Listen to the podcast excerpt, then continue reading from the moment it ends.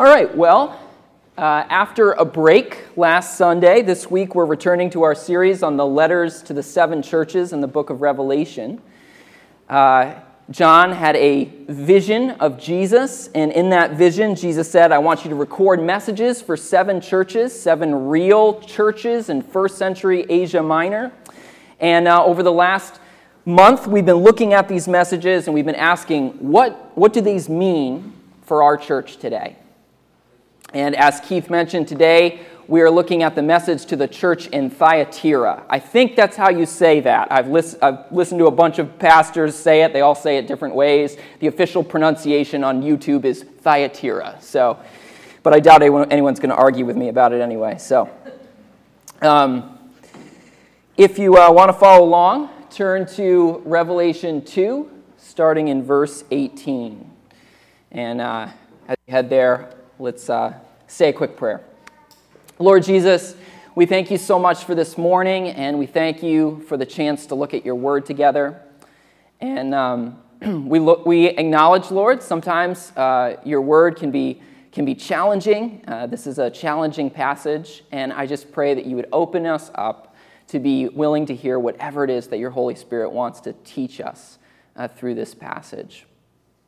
We give you thanks for your presence with us. In Jesus' name, amen. All right, let's dive right in. To the angel of the church in Thyatira, write These are the words of the Son of God, whose eyes are like blazing fire, and whose feet are like burnished bronze. I know your deeds, your love and faith, your service and perseverance, and that you are now doing more than you did at first. So, like anyone who is wisely going to offer correction, Jesus begins by saying the good things, right? This is the pattern that he's had in the letter so far. And there's a, a lot of good things, a lot of things to commend about the church at Thyatira. Um, unlike the Ephesians, this church actually has that essential quality of love. They, they get it. They understand that an essential ingredient to being a follower of Christ is really wanting to bless others and, and to bless God. They get that. Uh, they're also a church that's filled with faith. They trust God. And their love and their faith, it's not just talk, right? Their love and their faith are actually backed up by action. Jesus says, I see your service and your perseverance. This is the kind of church that understands that you have to try to help the poor, you have to work against injustice, you have to offer help to people who are in need. You know, I think this is probably the kind of church where people are generous even when funds are tight. Uh, the kind of church where people will give of their time and energy even if they really just want to, like, I don't know, sit around at, at home for a while, you know? They, they, they, they're willing to stretch themselves. They, they understand service and perseverance. And they serve and persevere not out of some desperate desire to escape the judgment of God, but because they have love and faith, right? So this sounds like a really good church. Really good church. And not only are they doing good things out of good motivation, but they're doing more and more and more, right? This is a church that is on an upswing. This is not a, a declining church. This is uh, not a church that needs a revitalization program right? This is a church that can be an example to others of what it looks when you're, when you're coming alive. But there are some problems here that really need to be addressed. So, continuing in verse 20, Jesus says, Nevertheless, I have this against you. You tolerate that woman Jezebel, who calls herself a prophetess. By her teaching, she misleads my servants into sexual immorality and the eating of food sacrificed to idols. So, the big problem in Thyatira was that the church was tolerating uh, the influence of this woman, a self proclaimed prophetess named uh, Jezebel, or that's what Jesus calls her. In all likelihood, this woman was not actually named uh, Jezebel. If you're familiar at all with Israel's history, story of the Old Testament, uh, Jezebel was this wicked woman who uh, married an Israelite king, and then she led Israel astray by encouraging them to worship false gods and encouraging the king of Israel to worship false gods. And what Jesus is saying is that this woman at Thyatira is like Jezebel. She has the same kind of spirit as Jezebel. What Jesus is doing here is kind of the same thing that he did in the letter to the church at Pergamum. You might remember that he talked about uh, people who follow the teaching of Balaam. Well, Balaam wasn't a present day figure, Balaam was somebody from way back in the Old Testament. But it's the same idea. He's using a historical figure to say these people are like these people from the past, and history is repeating itself in a not so good way, right? Now, before I go any further, there's something I want to clarify, and it's important enough that I made a slide for it. The problem with this woman was the content of her prophecy, not the fact that she was a woman and a prophet. Okay? Um, now, I realize some of you might be thinking, why would you even need to clarify that, right? Um, Others of you may, who are more aware of the debates that have gone on about gender roles in the church and that sort of thing can probably understand more why I would find it necessary to make this clarification. Um, whether you're familiar with that discussion at all or not, here's what I want us to recognize. In the Bible, there are multiple positive examples of women having and using the gift of prophecy. Okay? Uh, which, by the way, the Apostle Paul said the gift of prophecy is the gift that we should desire most of all. Uh, and if you're not familiar with what prophecy is, uh, it is defined by Vine's expository dictionary as the speaking forth of the mind and counsel of God. It's knowing the right thing to say at the right time, words from God, okay? And again, the Bible has positive examples of women doing this. Uh, this woman in Thyatira, she is a false prophet, but it is not because she is a woman. Okay. Um, just to back that up, I'd like to give a few positive examples of women serving as prophets in the Bible. Uh, the Gospel of Luke talks about the prophetess Anna, uh, who recognized the infant Jesus as the Messiah. And it says that she went out after realizing that he had arrived, and she shared the news of his arrival, quote, with all who were looking forward to the redemption of Jerusalem, which I presume in- included both men and women, right? Because I'm sure some men were looking forward to the redemption of, is- of Israel, right? So Anna was going out and prophesying to both men and women. Another example is Philip the evangelist's four daughters in Acts 21 9. They're all described as having the gift of prophecy. And then if we looked in, look in the Old Testament, we have the example of Miriam, who's a prophetess, and some of her words are recorded in the book of Exodus. Uh, there's also Deborah in the book of Judges. And it's also worth mentioning that 1 Corinthians 11 uh, gives instructions, the Apostle Paul gives instructions in 1 Corinthians 11 to both men and women on what is appropriate to do when they are prophesying.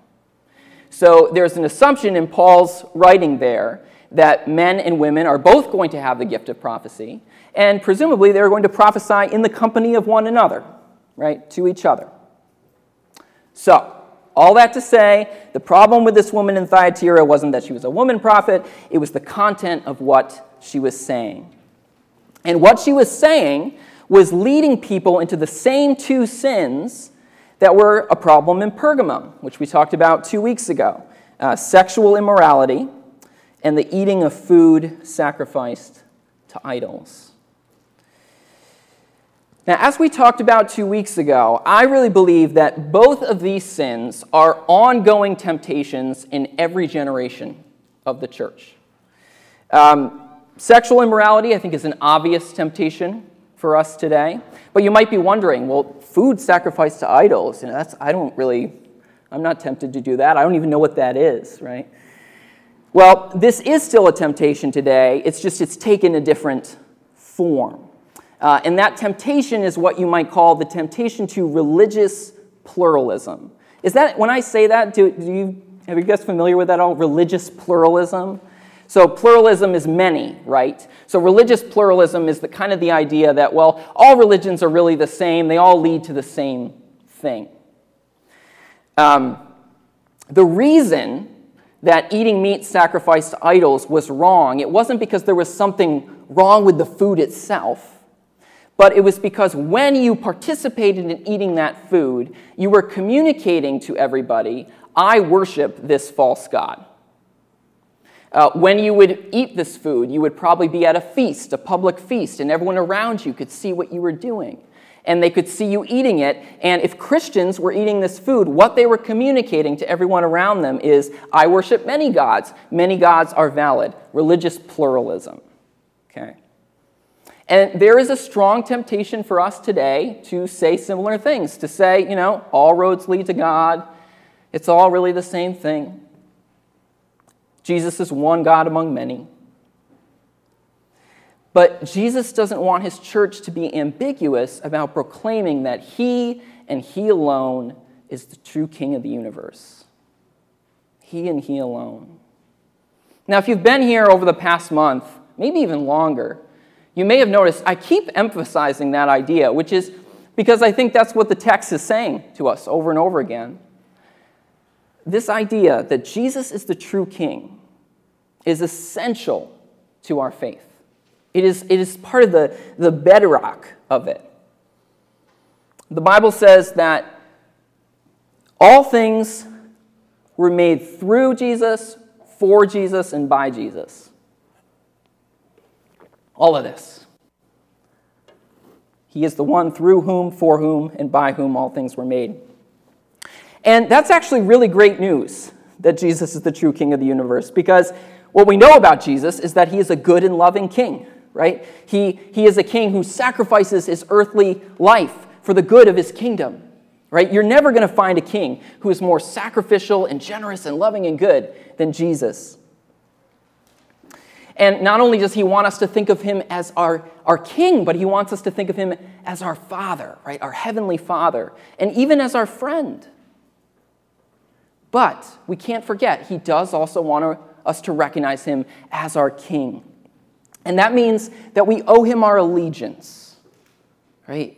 It, it means that if, since Jesus is the true king of the universe, we should be willing to take every aspect of our lives and say, Lord, I offer this up to you. This is really yours, right? Not my will, but yours. We should be willing to do that with our careers, right? With our, with our hopes and our dreams, with our, our sexuality, with our money, to say, Lord, this is ultimately yours, right? Not, you, not, not my will, but yours. And in the church of Thyatira, this Jezebel had gained a significant following and she was not helping people to recognize Jesus as the true king. And she was not helping people uh, to surrender every aspect of their lives to him. Instead, she was encouraging the opposite. Now, I want us to notice, okay, the problem in the church at Thyatira wasn't simply that this woman existed and that she had a following. That wasn't the only problem. The problem is that she and her followers were tolerated. Jesus says, You tolerate that woman Jezebel. And what that means is that Jezebel and her followers, they weren't just some fringe cult doing their thing on the other side of town, right? They were part of the church at Thyatira. And no one was really doing anything about it. Nobody was challenging this woman or trying to limit her authority, right? She was just tolerated. Nobody confronted, nobody dealt with it. Now, I'd like to talk a little about this word tolerate. In the culture that we are in today, tolerance is kind of the supreme virtue. Um, you know, tolerance, good, tolerance, right? And listen, tolerance is definitely, to an extent, a virtue. Part of being a mature adult is being able to be gracious and respectful to people who disagree with you, even people who disagree about really important things like religion and politics and that sort of thing. We all need to learn tolerance. That's part of being mature, and it's also part of being a good witness for Jesus. If you can't interact with people who think differently than you in a respectful and loving way, that's a real problem.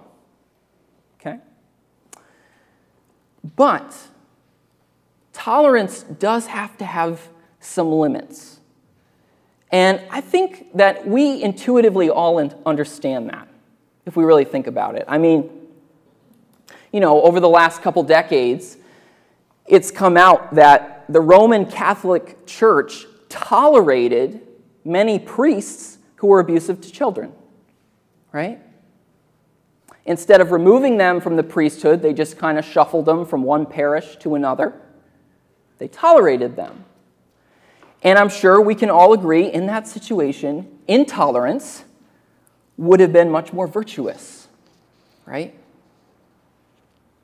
So, tolerance can be a virtue, but taken to the extreme, it can be dangerous because it can enable evil. And that was what was happening in Thyatira. Tolerance was enabling a false prophet to have a dangerous amount of influence. And that was really harming the witness of the church, and it was harming people spiritually.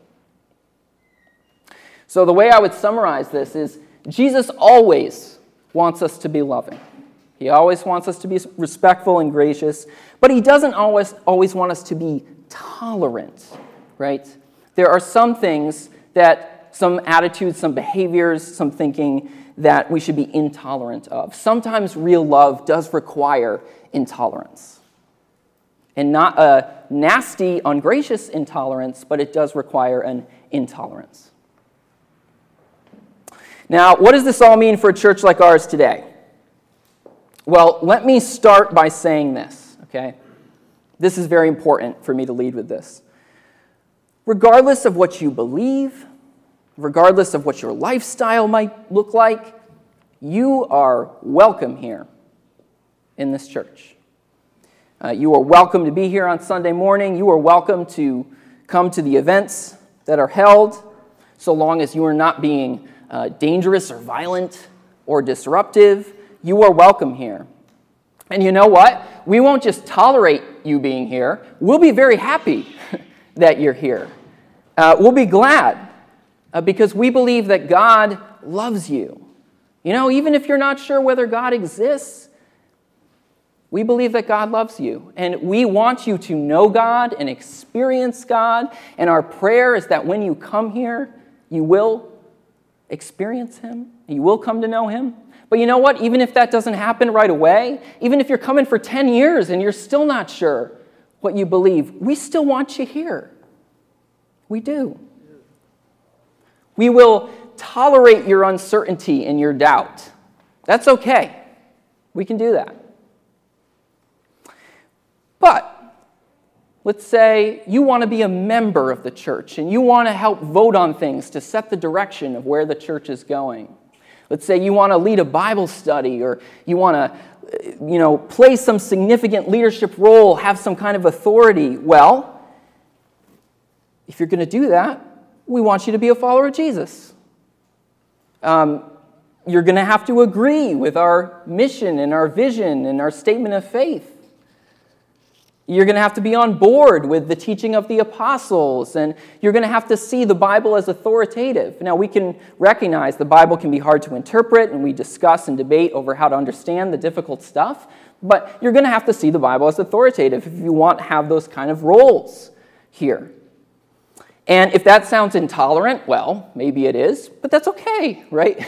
because Jesus doesn't want us to just tolerate anything especially when it comes to what is taught and encouraged in the church. Now, of course, one of the tough questions that churches have to deal with is what do our members all have to agree on? What is it okay for them to disagree on? In other words, what differences can we tolerate and what, what, what differences are not tolerable? What differences are substantial enough that we need to say, well, I guess membership isn't really for you here, or leadership isn't really something for you here? An example of a difference that wouldn't really be tolerable is if someone said, Well, I want to be a member, but I, I just don't believe that Jesus is Lord. I don't believe that Jesus is God. I think he's a great moral teacher, and I, I try to follow his example, but I don't, I don't really believe that, that stuff about him being God or the supreme authority of the universe that would be a difference of opinion that would not be tolerable for a member or a leader in the church. Now, you can certainly be an attender, you can be here. We're happy to have you here. We want you to be here, but you can't, you can't be a member or a leader. Now, historically, I think that many churches have made the mistake of not being tolerant enough.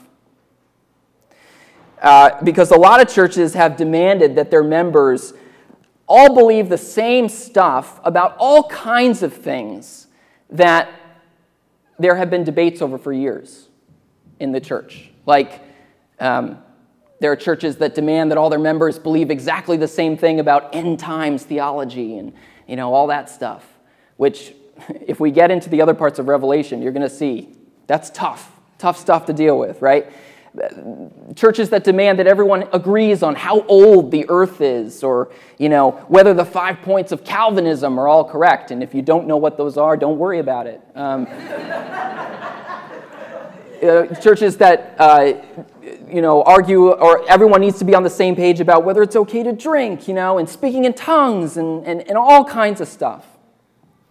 And as far as I can tell, in my experience, it is more common in churches for tolerable differences to be considered intolerable than for intolerable differences to be considered tolerable.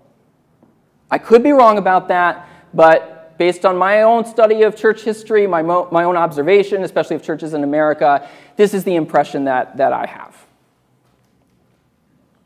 So, let's talk a little bit more about intolerable and tolerable differences. I'm going to call intolerable differences hills you're willing to die on. Okay? These are things that are so important that if somebody disagrees, you feel like, I need to take my stand, I need to confront, I can't just let this go, right? A hill you're willing to die on. And here's what I would say if you are really following Jesus, there are going to be some hills that you are willing to die on. There definitely will be. Uh, certainly, Jesus wanted these churches to have some hills that they would die on, right? Like, don't worship the emperor. That was a big one. That was a hill worth dying on. But at the same time, if we are really following Jesus, there's also going to be a lot of hills that we're not willing to die on. And the reason for that is because we are going to value unity. And we're going to recognize that to a certain extent, in order to have unity, you do have to put up with some differences of opinion in non essential matters. Unity is extraordinarily important uh, to Jesus. Before Jesus went to the cross, one of the last things that he prayed was for unity in the church. Uh, he says in John 17, My prayer is not for the disciples alone. I pray also for those who will believe in me through their message so us, right? That all of them may be one, Father, just as you are in me and I am in you. Wow, that's a high standard of unity, right? Jesus really wants his church to be unified. But the only way that's ever going to happen is if we're able to recognize not all hills are worth dying on. A lot of hills are not worth dying on. Some differences of opinion are tolerable. A lot of differences are opinion of opinion are, are tolerable. And if we care about unity, we do need to be very wise and selective about which hills are worth dying on. I think a big part of growing in our faith and reaching, reaching Christian maturity is being able to discern this is a hill worth dying on, and this is not a hill worth dying on. And uh, I think we need to recognize that throughout the history of the church, a lot of people have died on hills they didn't need to die on. I found a satire article on a uh, satire news site called Lark, Lark News that pokes fun at how quick Christians are to divide. Now, this is, again, this is not real, but it's so close to reality that it might as well be. Um, so, okay, I'll read this. Greeley, Colorado. A little Jewish praise word caused a lot of controversy as a Colorado church, divided over the proper spelling of hallelujah, split up and reformed as separate congregations. The problem arose when the board of elders at Full Gospel Temple budgeted money for a praise banner to hang from the sanctuary ceiling bearing the word hallelujah or Alleluia. one faction insisted the word be spelled the first way, while the other wouldn't budge from the second way. Petitions were drawn up, rallies held, and late night threats received by both sides. One man, an Alleluia supporter, was nearly clobbered by a rock that came through his window. The rock bore a note that simply said, Hallelujah! Both sides were adamant that since they had grown up with a particular spelling, theirs was correct. It makes a tremendous difference when you open your eyes and see it there on the banner spelled wrong, said a Hallelujah supporter. It's so jarring to see it without the H at the beginning. Nobody spells it that way anymore. I was so sick about it I couldn't sleep, said Evelyn Haney, 57, an equally ardent Alleluia supporter who carried a sign during a recent day of picketing. To think some people spell this wonderful word with a J in it. It's not something where I question their salvation, but at times you have to wonder. the two churches now meet in separate school auditoriums, and each has fashioned a banner to suit its own preference. Worship, says one parishioner, is much better now. So there's a reason that that's satire, right? Because there's a grain of truth in it. Now, I think here at St. Paul's, we do a really good job of not dying on those kinds of hills. In my experience, that, that's been the case here. And that is a really good thing, and I thank God for that. And I thank all of you for that, because I can't do that. I can't make that happen on my own. So I thank God that this is a church where people tend to value unity more than agreeing on every subject. But that said, this message to Thyatira should remind us there is such a thing as being too tolerant. Right? There are things that really matter. There are teachings that are dangerous. And this letter reminds us that specifically we do need to be on guard against teaching that leads us to sexual immorality and to religious pluralism which, as I pointed out last week, are, I think, especially strong temptations in the culture that we're in today. It's, it's important for us to be reminded of how important these things are to God. Uh, and their importance becomes even clearer when we read a little further in the passage. So let's continue in verse 21. This is tough stuff. I'm just going to acknowledge it's hard, but I, I don't, I don't want to skip it. Um, Jesus says, I have given her time to repent of her immorality, but she is unwilling.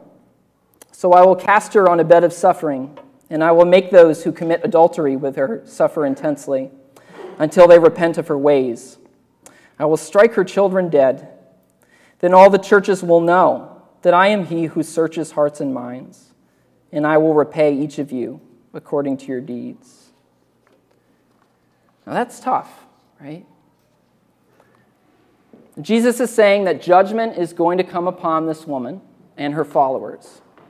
Uh, just to clarify a few things, the bed of suffering there, that's probably referring to a sick bed, like when somebody falls ill and then they're bedridden because they're sick. Um, so he's saying this physical illness is going to come upon this woman.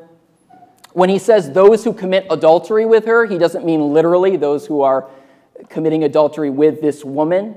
Uh, that phrase, committing adultery, means those who participate in this idol worship with her, okay? Because um, idol worship is always recognized throughout the Bible as a form of spiritual adultery. It's cheating on, cheating on the true God, right? And uh, also the children who are struck dead. Most commentators that I read don't think these are literally her kids, but children is a way of referring to those who were following her, her disciples, you know, who were completely sold out to her teaching, and we're refusing to repent uh, from it. Now, I know, still, even with those explanations, right, this does sound uh, very, very harsh, but we need to keep in mind uh, this woman and her followers, they were given an opportunity to change, right? God has, Jesus has given them time to repent. But he knows that at this point, repentance isn't, it's not going to happen. The Bible tells us that God takes no pleasure in the destruction of the wicked. No pleasure in the destruction of the wicked. But sometimes God knows that destruction is the best bad option. That's the way I would put it. You might remember back when we uh, talked about uh, Abraham's story in Genesis and looked at the story of Sodom and Gomorrah. That was one of the points there. That, you know, God is willing to spare the city for one righteous person. But there does come a point where destruction is the best, the best bad option, when repentance will not happen. Sometimes God allows the consequences of our bad choices to just come upon us full force. I think a lot of the time He's gracious and He actually keeps it from happening, right? But sometimes He withdraws and boom, it happens. And uh, that was what Jesus was saying was going to happen to this Jezebel and her followers.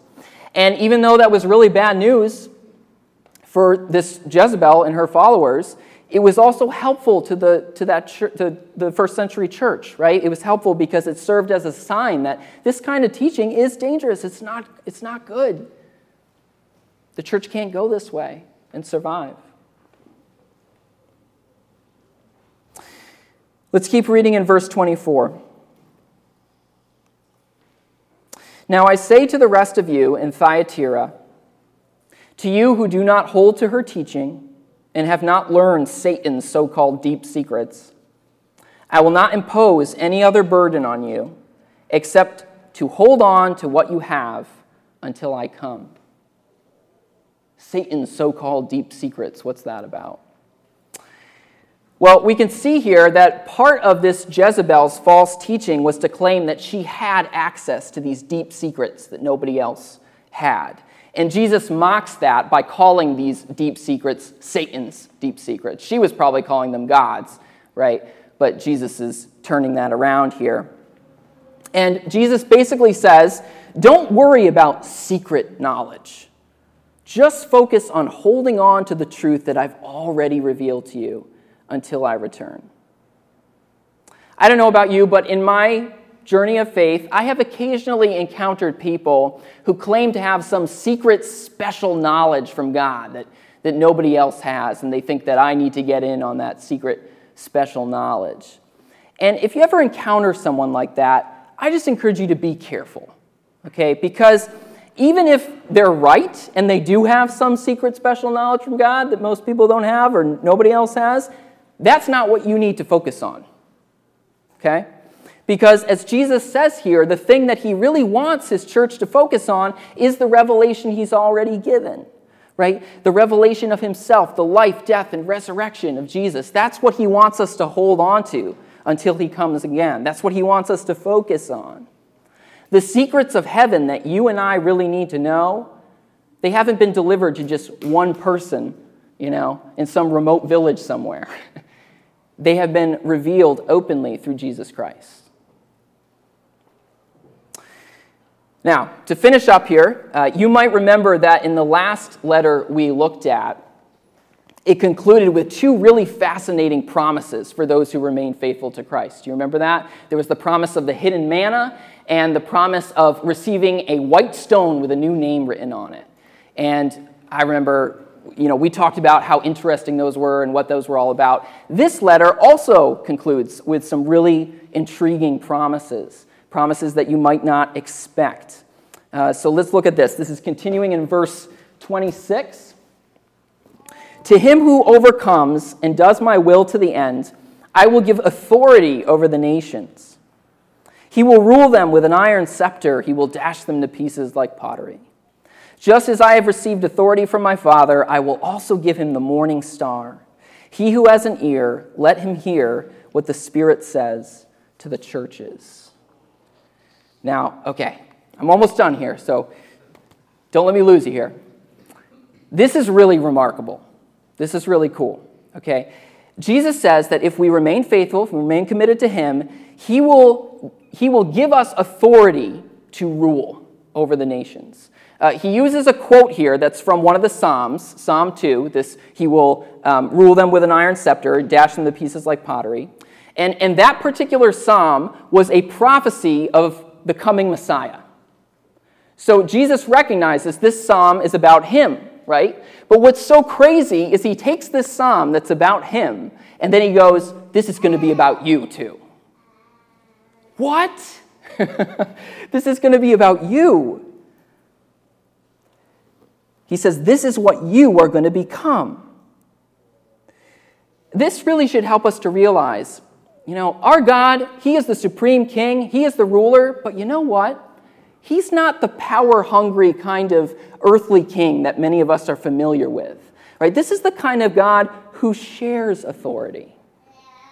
This is a God who desires to spread his, authority among his people. This is the kind of king who's really good at delegating and who wants to delegate and wants to delegate to us, to you, and to me.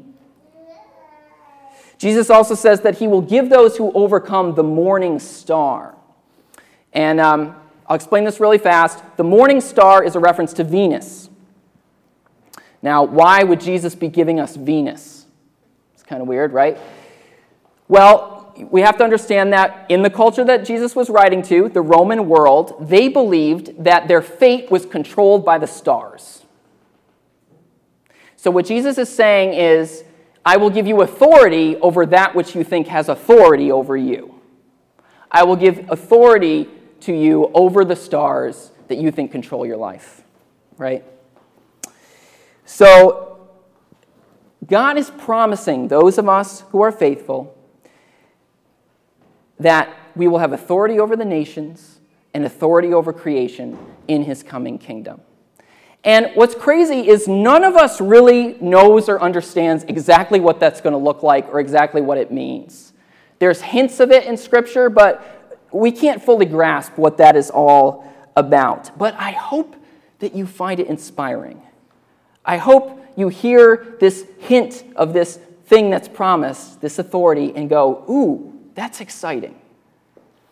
You know, this, this world that's to come that the Bible promises to us. It's not some world where we just sit around playing harps on clouds. You know, everybody thinks of heaven and they think, oh, it sounds so boring, right? That's because our imaginations are so poor when it comes to thinking about heaven. And, and, and, and the Bible gives us something very different, right? It tells us that in the world to come, we're going to play a part in managing God's creation. You know, in the world to come, we are in some sense going to be kings and queens all serving the ultimate king. In the world to come, we are going to have uh, stepped fully into the calling that is our true destiny. You know, I think about how in this life we're all trying to find our calling, right? We're trying to discover what are we good at.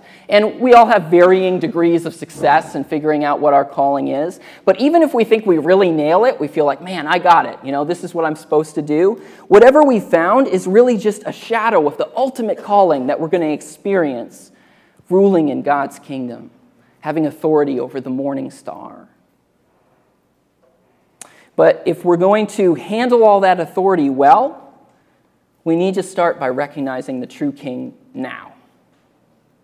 If we're going to have that authority at all, we have to recognize the true king now. And he will help us to know when it's time to be tolerant and when it's time to be gracefully intolerant, right? He will help us to know when we need to confront and when we need to let things go. Let's pray.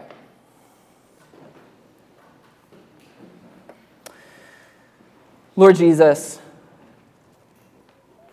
I pray that you would help all of us to be captured by a vision of your future kingdom that inspires us and motivates us, Lord. Help us to realize the good things that you want to give us, the authority and power that you want us to hold someday. And Lord, I pray that now we would, we would begin to prepare for that kind of authority by surrendering our lives to you, Lord, recognizing you as the true King of the universe. Lord, help us to give you authority over every aspect of our lives and give us wisdom to know uh, when to die on the hill and when to let it go. And I pray, Lord, that you would unite us together in the bonds of fellowship in your spirit. In Jesus' name, amen.